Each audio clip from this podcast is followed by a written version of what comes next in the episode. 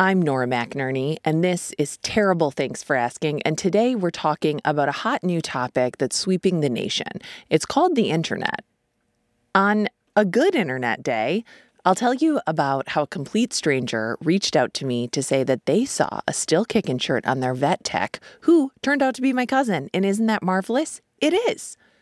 On a good internet day, I'll tell you about the Hot Young Widows Club and how a group of thousands of widows convenes in our own little corner of the internet for mutual support.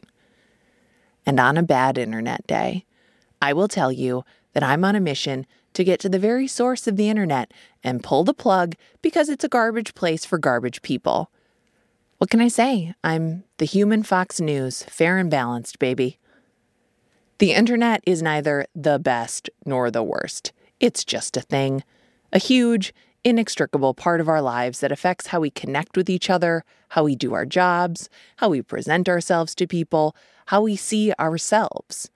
Without the internet, I would have to record this podcast on CDs and mail them to you like it's 1999 and I'm offering you 60 minutes of America Online. The Pew Research Center says that today, 9 out of 10 Americans use the internet. The 10th one, that's my uncle Denny, who's an angel and types postcards to me on his on his typewriter. He also writes books on a typewriter. He does not use the internet. Nobody show it to him. But as we also know, the internet is not all rainbows and sunshine. The internet can also be a huge source of stress and anxiety for a lot of us. It can distract from real life, it can mess with our work life balance, it can cause us to compare ourselves to our peers and people we don't even know. But that's the internet now. To start our story, we're going back to the internet of 1995. Not just in 1995, we're in Canada, where Neil is a junior in high school, and Neil is about to take a class field trip. One of our science teachers offered to take us down to the Ontario Science Center in downtown Toronto and, and, and check out the new exhibit, which was the internet. Full page ads printed in the newspaper were advertising the fact that the internet, the thing that you've heard about, the information superhighway, um, you know, you could go visit yourself. So we, we went down on on a school bus. I took a school bus to visit the internet. And when we got there, you know, my friends and I, we were just so curious. We were like, you know, um, we're interested in the character Casey on Baywatch. Uh, I wonder what she's up to, you know. So we would we we we had this like dream of like, well, we'll go over to to this website we've heard of called Yahoo.com. We'll type in Casey from Baywatch, played by Pamela Anderson, and just you know check just do some research, you know, just just kind of check out check out what she's all about. Well, it took us the entire three hours that we had there to a wait for a plastic yellow chair to actually sit down and B, type in the word www.yahoo.com. And then like another like I'm not kidding, like half an hour for the thing to like start to load. And then the page was just overwhelming. We didn't know what to do. We started clicking links and we had to go home. We accomplished no swimsuit model research that day, but our young, fertile adolescent brains were like struck with the possibility that we one day could. For our younger listeners who may think of Baywatch as a movie featuring Dwayne The Rock Johnson and Zac Efron, no, no, no. It was initially a TV show featuring David Hasselhoff and Pamela Anderson, who truly was the most glamorous, sexy person I had ever seen and maybe still holds that title. Fun fact like Neil, she's also Canadian. But shifting from my deep knowledge of 90s TV that I wasn't even allowed to watch, but for sure snuck in when my parents weren't paying attention, there's an important thing that Neil said about what the internet represents for him possibility. Not just the possibility to see what information you can find about hot actresses, although do not check my search history, but the sheer possibility that a kid in Canada could connect with a world bigger than himself. That's how Neil feels. You could look anywhere. I mean, it was the idea that you could research anything, any way, anything you wanted at any time was staggering and overwhelming. And so, my friends and I, six other nerdy males in 11th grade, we, you know, put together a little conspiracy. We all want to beg our parents to get the internet at home, whether that's a Compaq Presario or dialing into AOL or Prodigy. So over time, we do. And the internet in those early days included a bunch of words that I actually haven't thought of or used for a really long time, like Trumpet Winsock, Eudora mail, local BBSs. I mean, it's kind of like before the sort of World Wide Web and the browser thing. So we would dial into a local BBS in an attempt to research what Casey from Baywatch was up to. And the very first thing I remember was the fact that, like, a friend of mine and I passed the point in the evening where we were allowed to talk on the phone, of course, one family phone in one family place. And, like, we connected over like a box uh, on a screen where, like, I could say, Hi, Scott. And he would say, Neil, is that you? I'm like, yeah, it's me. What are you doing? I'm like, he's like, I'm sitting in my room. I'm on the computer. What about you? And I'm like, I'm also on the computer right now. And what was hilarious was just like the idea that like we could talk and it wasn't on the phone. That's where Neil starts, just talking with his friends, not on the phone, not face to face, but on the computer after they were supposed to be in bed we would just talk about whatever we talk about on the walk home from school, but we could do it in a new place um, that was outside of the controls and the eyes of our parents. So it created like a little new lunchroom hangout place. I think in 12th grade, I was invited to go on like a week long enrichment camp to a local university. I signed up at the opportunity. Uh, I sat in the back seat of Miss Hill's like Toyota Camry in, you know, grade 12 between, you know, two girls with pointy hip bones and they signed up for German and philosophy and I signed up for like how to make a website. So I spent the whole week learning basic HTML and JavaScript, creating my own first website. I called it Neil's Haven of HTML and JavaScript. It was a page where I would have tiny little JavaScript images, like the precursor to like the you know the gifs everyone texts to each other now. But it was like a little bouncing ball, a constantly winking smiley face, and my website was meant I, I, you you could tell I had a deeply a deep desire to like teach stuff to the world. So I was like, you could just copy this code and then you could have a perpetually bouncing ball or a perpetually winking smiley face on your website. Why do I tell you that story? Because I when I got back to Sinclair Secondary School, my high school, we had one computer in the entire school with the internet on it. And I could type in a series of backslashes and tildes, like some bizarre URL, and what would load up was Neil's Haven of HTML and JavaScript. I remember being struck by the fact that I made this like two hours down the road, and here it was live. And then I noticed on the side there was a little stats counter, and the stats counter said something like 158.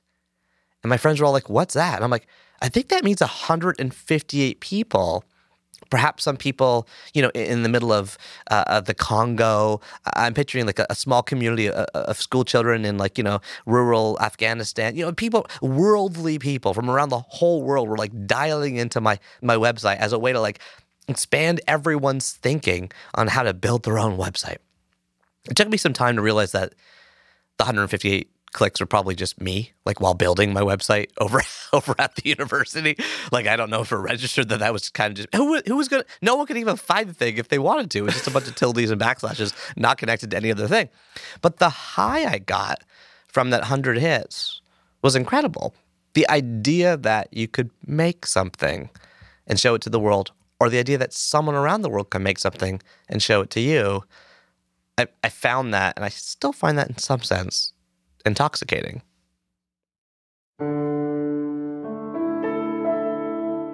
That, the intoxicating feeling of the internet, I want to hang out with that feeling for a little bit.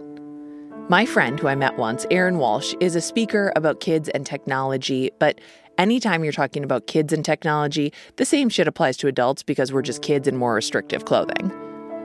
Aaron says technology isn't good or bad, it's powerful.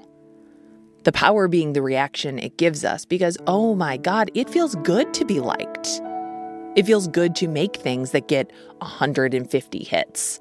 Actually, now, if something I made got 150 hits, I would cry my face off and be convinced I'm a huge failure. But it feels good to make a thing and have it seen, have it be recognized. Now, this is the early days of internet, so Neil doesn't have Instagram likes and notifications, but he does have a hit counter that tells him how many times his website has been viewed. And every time that number increases, his brain releases a little bit of dopamine. That's the neurotransmitter chemical our brains release when we eat, or have sex, or have good social interactions. It rewards us for behaviors by making us feel good, which makes us want to repeat them. So, duh, it feels amazing to be Neil right now. It's instant gratification, and that is personally the only kind of gratification I'm interested in.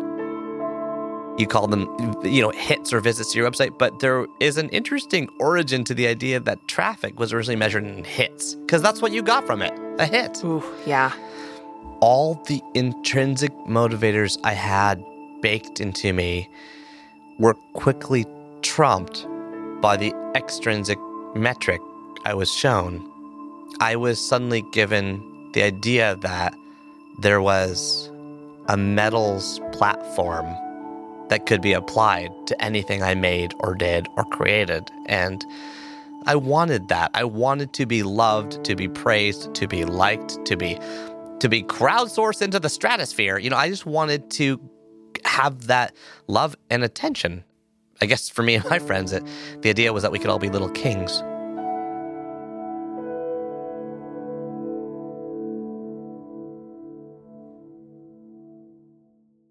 That's hard to do when you're just a bunch of geeky kids in Canada, or a kid anywhere, I guess. But Neil and his friends are hooked on that feeling of being little kings, of building their little online kingdoms where 158 people could visit any website they made.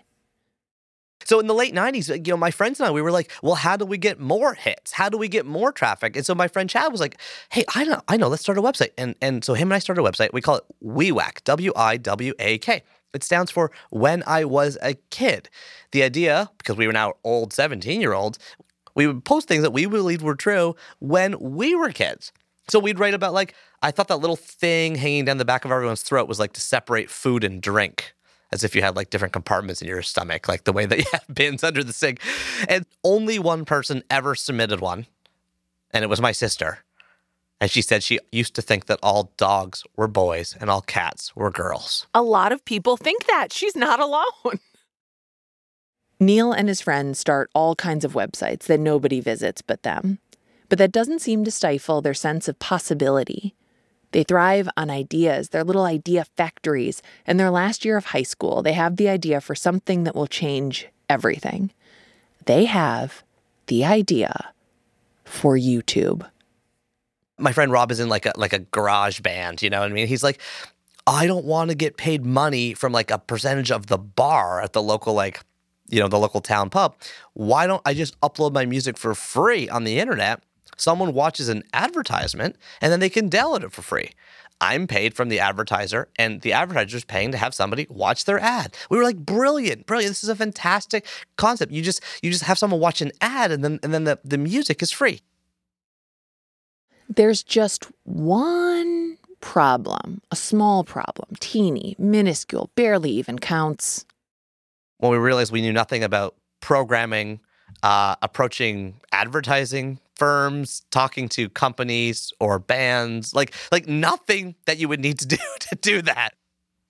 So Neil and his friends do not invent YouTube. They go to college at Queen's University in Kingston, Ontario. And the area around their campus is like a lot of campus neighborhoods. It's kind of crappy. It was like the series of like dilapidated houses run by like a famous slumlord oligopoly. And everybody was always complaining about their house. My house is tippy and no one ever fixed my sink. Neil and his friends made a website where students could review their houses. It was a hit because apparently everyone wanted to complain about their crappy college house people are like, oh, cool. Like, read about 258 Albert Street, you know, like, my fridge is attached by Velcro and no one swept the floor in two years. There's a raccoon living in my friend's bed. You know what I mean? It was like whatever it was. But then it got so popular that the, the Queen's University student government bought it from us for $1,000. There were five of us that made the website. We got $200 each, which at the time was like dinner for a month. Neil makes that cool $200 and he keeps making blogs and websites that nobody really cares about. He's also doing all the real life stuff that gives him purpose and a sense of value. He graduates from college, he gets his first job, he ends up quitting just before he's fired, which feels awful. He and his dad start a restaurant, which eventually gets sold. He meets a woman just as he's getting into grad school, and they have a long distance relationship while he goes off to the US to study at Harvard. Ever heard of it? I won't make a joke like that ever again because when I did it about Princeton, I got several terse emails from people who have not heard a joke or don't like jokes about Princeton. Neil is now all grown up. He and his girlfriend get married in between his two years at grad school. He graduates and gets a really great job at a great big company doing great big important stuff. His life is really, really great. He's married. He has zero websites, zero internet hits, and he feels content, happy. I'm in charge of something called leadership development, which is just training people on how to be leaders. We buy a house. We're talking about starting a family. I'm keeping in touch regularly with my best friend Chris, who's my best friend from business school. We talk every couple of days. And you know, when things in life go the way you want them to, you call it like planning. And when things in life go the way you don't, you call it change. And with that, we're going to change into some ads.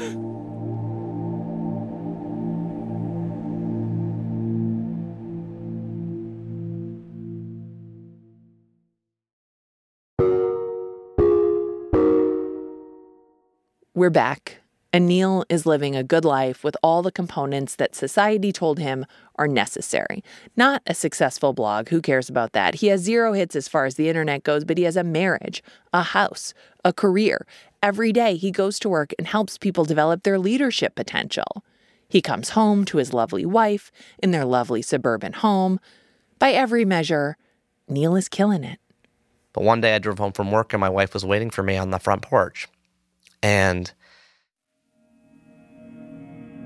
she was very courageous and she was very honorable and she was very vulnerable. And she said, Neil, I just don't know if this is going to work. I don't feel as though I'm in love with you the way I want to feel for us to keep being married for another 50 years. She had a lot of tears and she, she sort of had to summon a lot of courage, but she did so in a way that I look back on and I think it was very respectful. But at the time, I was just in shock because I didn't anticipate losing my marriage. Neil is spinning. His marriage, which gave him a sense of purpose and value, is falling apart. Then his best friend Chris, the one he went to business school with. One month later, Chris dies by suicide. It was his second attempt after a long struggle with mental illness. I mentally lost my marriage, my house, and my best friend, kind of in one swift and violent act, all at the same time.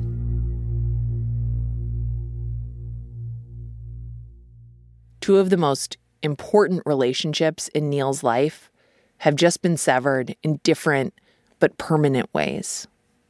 Like I, I just I'm so stressed. I'm I'm tossing and turning all night. I'm we're in that period post deciding to lose the marriage, but before we actually can like sell our house and move out. So we're living together in a very awkward kind of post marriage, pre departure, like weird roommate sort of phase in different bedrooms with a lot of tears and sort of awkward pauses and silences. I start losing a lot of weight. I develop bags under my eyes. I'm not sleeping very well. And of course, because I'm not sleeping very well, I can't sleep the next night either. And the next night either, I'm, uh, I start, I, I get therapist for the first time in my life. And I have like a huge mental block to even getting a therapist or seeing a therapist. I'm like, that's for people with problems. Like, I'm like, a therapist? Really? But then it fills me with such jubilation after that first conversation because I'm starting to dump these emotions somewhere that I then start seeing him twice a week Therapy helps, but Neil still comes home to his house every night, goes into a different bedroom than his nearly ex wife, and struggles to fall asleep with all the negative thoughts swirling in his mind. He's still deep in grief over the death of his best friend. He doesn't want to be like this. He doesn't want to live under the cover of these dark clouds. He wants to feel something else. Where does he go? What does he do? What can help him feel good again?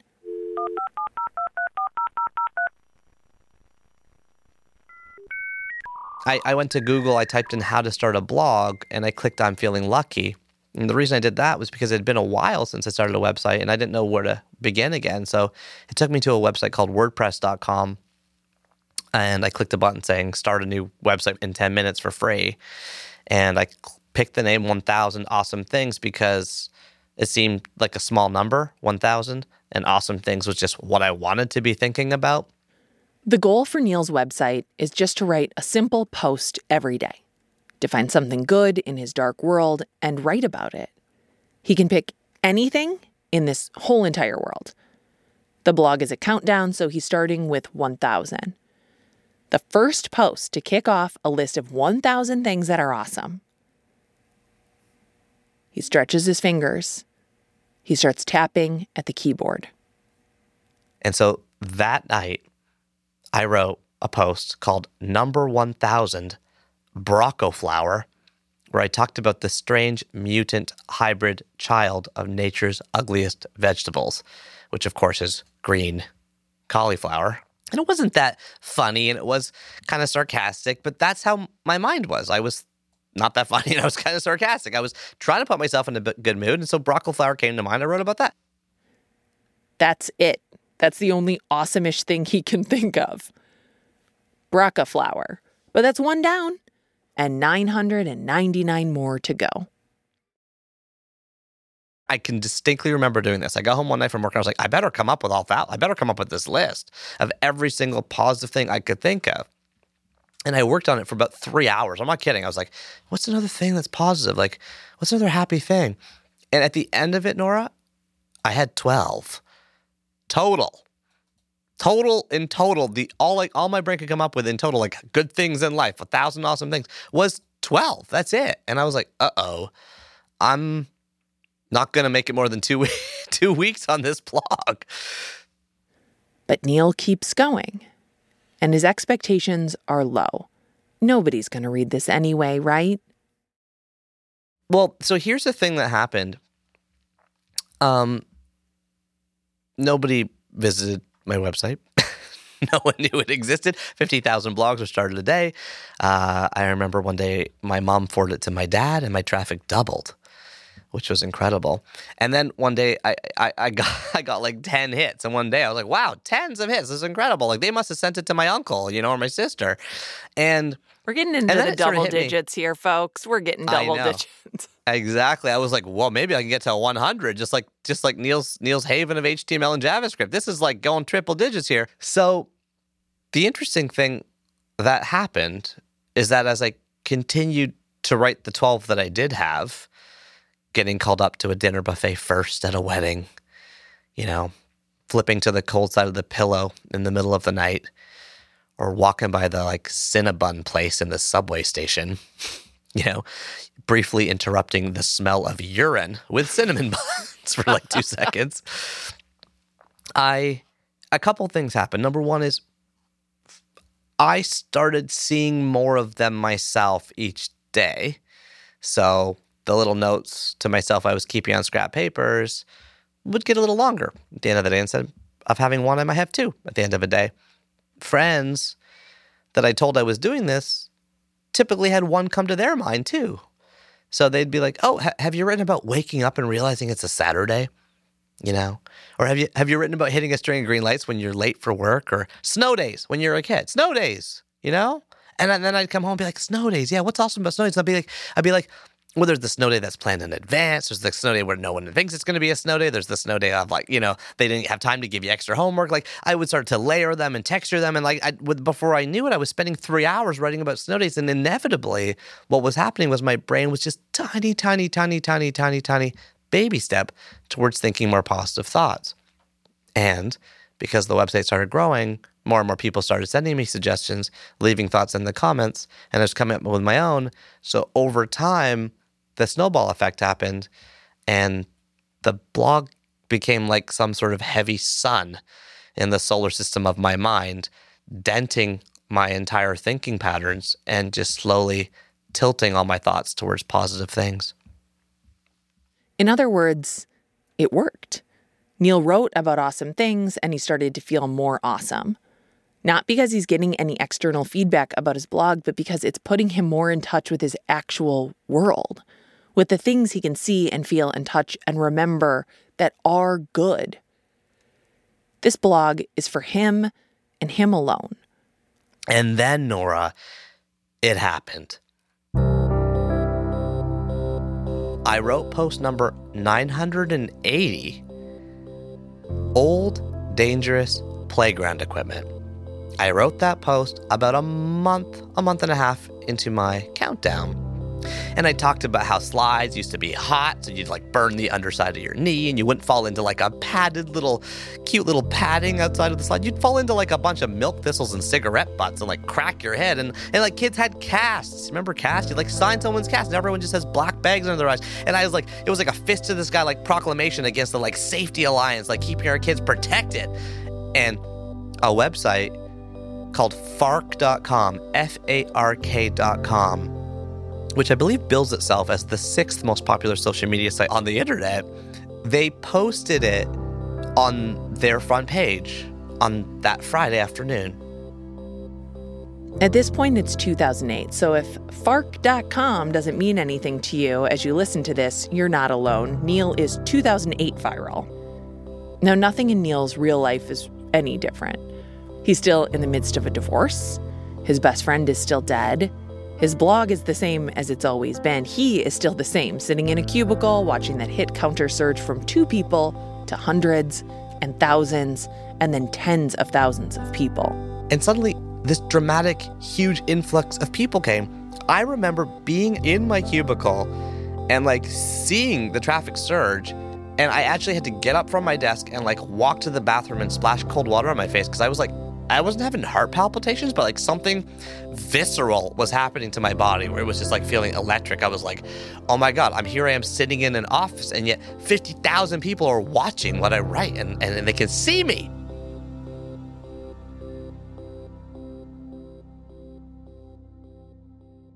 At another point in his life, when his marriage was still intact, when his best friend was still alive, maybe this would have been just a little entertaining for Neil. Maybe it would have been something to laugh about, like the fluke that it was. But for Neil, it's intoxicating and invigorating. It's the ultimate validation. And it's coming at a time when he really, really needs it. So think of my life at this time. I've lost 40 pounds just due to stress. I've got black raccoon bags under my eyes. I actually go to a local drugstore to buy like cream or like cover up from my eyes. I'm so embarrassed going to work, like looking like I'm not sleeping. I'm just found out I'm going to be getting a divorce. I'm too nervous to tell anyone at work that that's even happening. So I'm still like wearing my wedding ring. I don't want people to like notice I'm not wearing it and ask questions. I'm like, uh, I'm just like all stuck by that. I've just lost my best friend I've got like three contacts in my phone. It's like my mom, my dad, and like one friend or a, my sister. I'm like super lonely. I have such low confidence. I feel like a shell of myself in every way. I feel unlovable. I feel like I, am not good looking. I'm not attractive. I'm not worthy of love. I'm not someone that people like to be married to. Because in my sample size of one, it's a zero. Like it's zero out of one. 100% of people you married did not want to be married to you. Exactly, exactly. so I'm like, I, I, my confidence is like below grade. It's like zero. And so getting this huge dopamine hit from my this website not only gave me a little uptick on my confidence, it was all my confidence. I had nothing other than that. So I would come home from work and I would feed everything into this system, this machine. I would get takeout and I would sit from like 5 or 6 p.m. till 3 in the morning, writing tonight's post, writing the next day's post, looking for photos, editing it, answering emails, doing a radio interview. Like I would do anything for this thing because it was all I had. Because to feed this machine, to keep getting those hits from the system that rewarded him for that post about dangerous playground equipment that he wrote just to make himself smile, he's got to figure out what else could get him back up there. If the internet is a game, he wants to be back on the leaderboard. This is no longer just a silly website meant to help him shift his perspective to see the good things in life. This is. It's everything to me. That's the unfortunate part. And we get sucked in this thing. And The, the problem with the internet today, I think, is that you look in, when you peer inside that looking glass, you can't see out. You know, you actually fall in. We're Alice's. We fall in and we're like, this is life.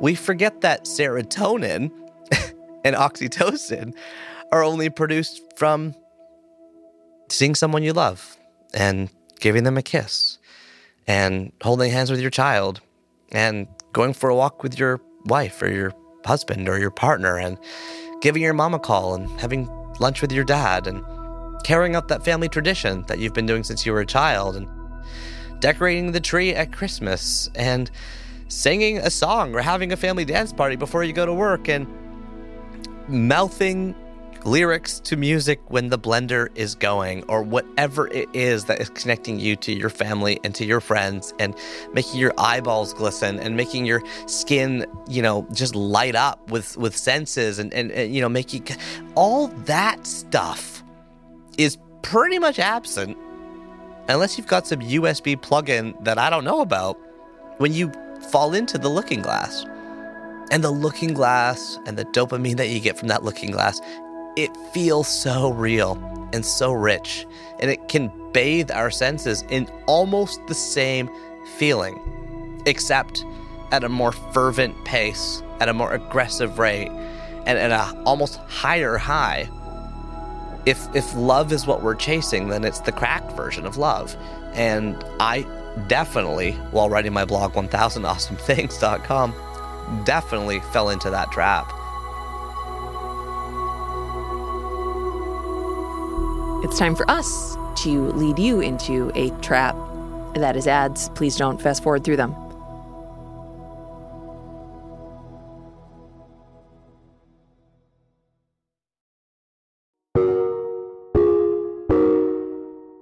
We're back. Neil's Just for Fun blog went viral in the 2008 sense. He has tons of readers. He's being flown to fancy award shows to pick up awards. He's being offered book deals. And now it's not so fun anymore. Now it's an all consuming machine of self esteem. He puts in words and pictures and he gets likes and hits and shares and comments and dopamine and pickups on bigger websites that bring him more likes and hits and shares and comments and dopamine. This phenomenon that Neil is describing is not an experience that's exclusive to the internet. That outsourcing of self esteem and value to the opinions of others stretches into all kinds of places in our lives. The dopamine reward system was in place long before the internet existed. When Neil's blog, 1000 Awesome Things, is turned into a book, he's sucked into a whole different world of external validation. Because you can't measure how many people read your book or pick it up and read the back cover at the bookstore, but you can measure how many people buy it. And those results are public. They're a badge of honor you can put on your book cover. People like this thing. People like me. I became seduced by the bestseller list rankings. I became tempted into literally flying around, signing every book in every bookstore, emailing every radio station in every city to tell as many people as I could to try to ratchet up that sales number so I could stay on that bestseller list for as many weeks as possible. I, I became seduced by numbers and metrics and things that told me how good I was instead of thinking or feeling how good I was. Back then, I was chasing the proverbial million dollars, or I was chasing the proverbial growth clock or counter or hit. And where was Neil getting his validation now? I was outsourcing it. I outsourced it to other people to tell me how happy I should be based on how many times they clicked the link that I wrote. There are a million ways for us to be pulled into that looking glass, to look for validation of how good we are or how good we are not. I know people who delete photos from Instagram if there aren't enough likes on them. Like if nobody liked it physically by double tapping with their thumb, they must have disliked it. It must be a bad photo. They must not like the person in the photo or the person who posted it. That sounds kind of extreme, but is it? Because I know that I easily find myself absorbed into this sort of thinking part of it is, yeah, it is actually my job to make things people like. If none of you download this podcast, or if you all skip through the ads and advertisers stop advertising with us, then there's no show and I have no job. It feels good to have people like the things you make. even if it's not your job, even if you don't get paid for it. It feels good even when people like the things that are not my job. Of course, it feels good to have people like an Instagram photo or retweet something. Even if we're not aware that we're seeking validation, when we get it, we want more. The dopamine tells us to keep doing whatever gave us that feeling, and we do. When I noticed that photos of my husband got more likes than photos of myself, which rude, I started posting more photos of him. And he doesn't even like or use the internet. What was I doing that for? Who was I doing that for?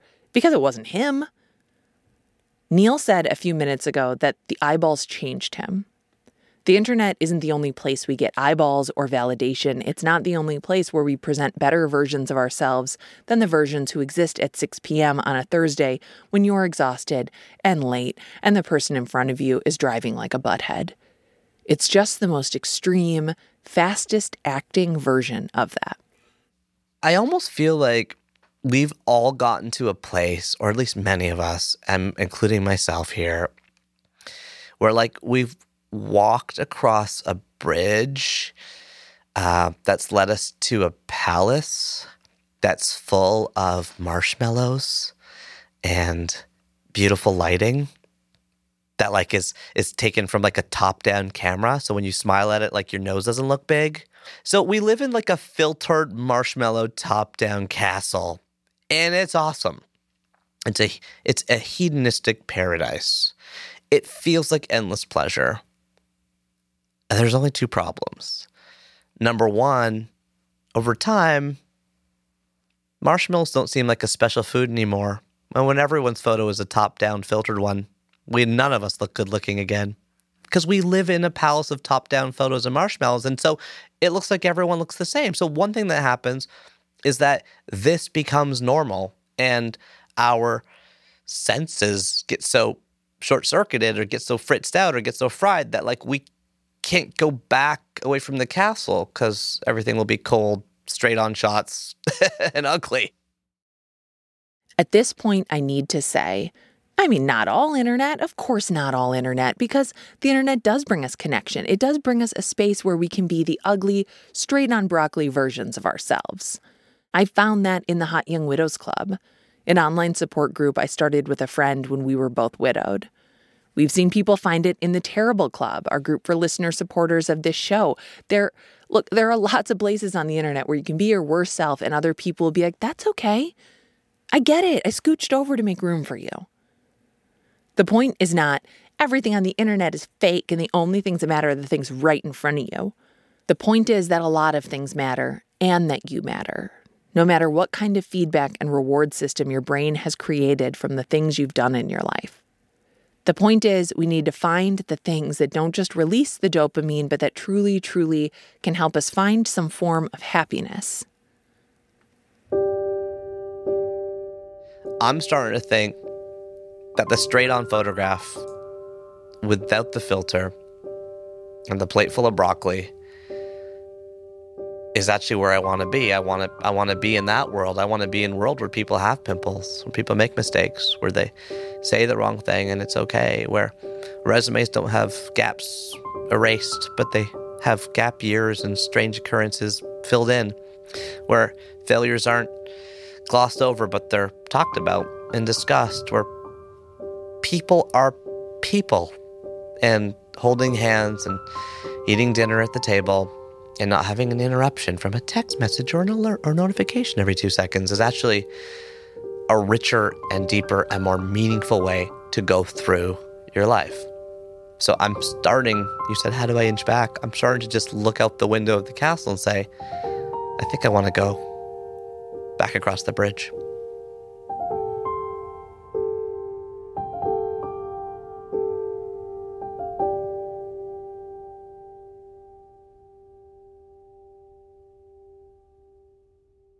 Back across the bridge, not to a world without the internet, but to a world where a sense of self worth isn't so dependent on one source of input, where it hasn't been outsourced to the opinions of other people on or offline, where our worth isn't tied up in one relationship or one platform, where we don't fall into the looking glass, where we know what we're even looking for when we peer in. Is it confirmation of what we already think of ourselves? Is it encouragement, validation? Neil described the internet of his youth as possibility. Isn't that what keeps us head down, thumb scrolling? In line at the grocery, on public transportation, in bed before we even set our feet on the ground for the first time, anytime we're made to wait alone with our thoughts for more than a moment. When we unlock that screen, we're leaning into that possibility. If we keep scrolling, we'll find it the thing that will plug that hole inside of us, the thing that will be much more interesting than the thing that's happening right in front of us, which, yeah, is just a guy with dandruff who's for sure buying 10 gift cards for a scam he's not aware he's being taken advantage by. And isn't that interesting? In the years since 1000 Awesome Things, Neil has remarried, become a dad, written several books, including the recent You Are Awesome, and started the Global Happiness Institute. The book of his that hooked me is called The Happiness Equation, and I asked him what his own happiness equation means, and he told me a lot of details about how specific he is about spending time with his wife and his family, and how focused he is on work when he's working on things like his podcast and website and newsletter, all that have metrics he can use to measure their success. And even though, yes, it sure feels good to have his latest book hit the bestseller list, he feels differently about those numbers than he did before. I became so fixated on them because they were something I could control, something I could count, something I could see. These days, I know that most of what makes me happy, I can't see. I can't count. I just have to believe that it comes from the time we share with the people we love.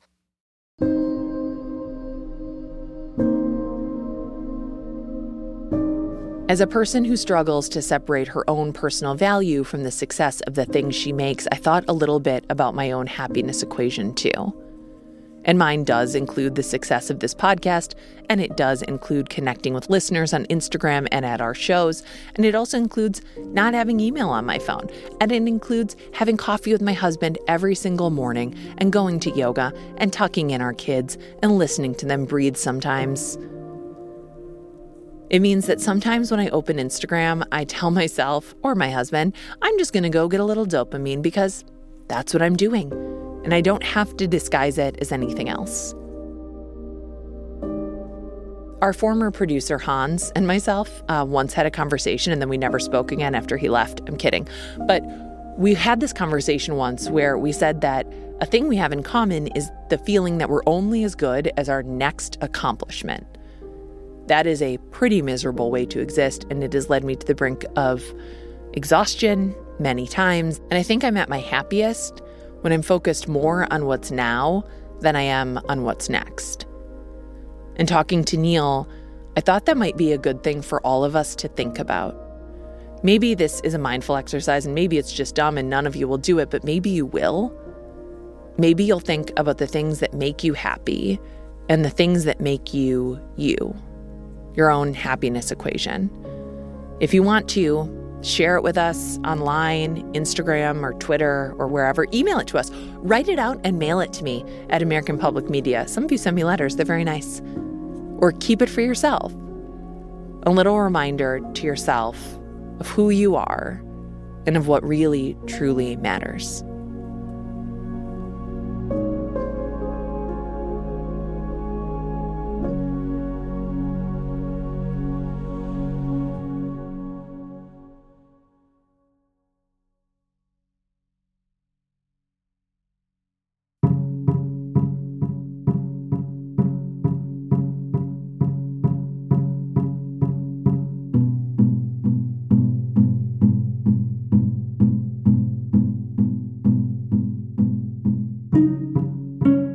I'm Nora McInerny, and this has been terrible. Thanks for asking. Our producer is Marcel Malekebu, our former intern, um, Megan Palmer. We miss her. She helped a lot on this episode. Good job, Megan. Jordan Turgeon is our digital producer. Phyllis Fletcher is our editor. John Hernandez, Jacob Maldonado Medina, and Alex Baumhart all helped on this episode. Thank you. You can find Neil Pasricha online at globalhappiness.org. You can also follow him on Instagram if you want to be told all the ways that you shouldn't be on Instagram. He's a good dude. You should go buy all of his books too.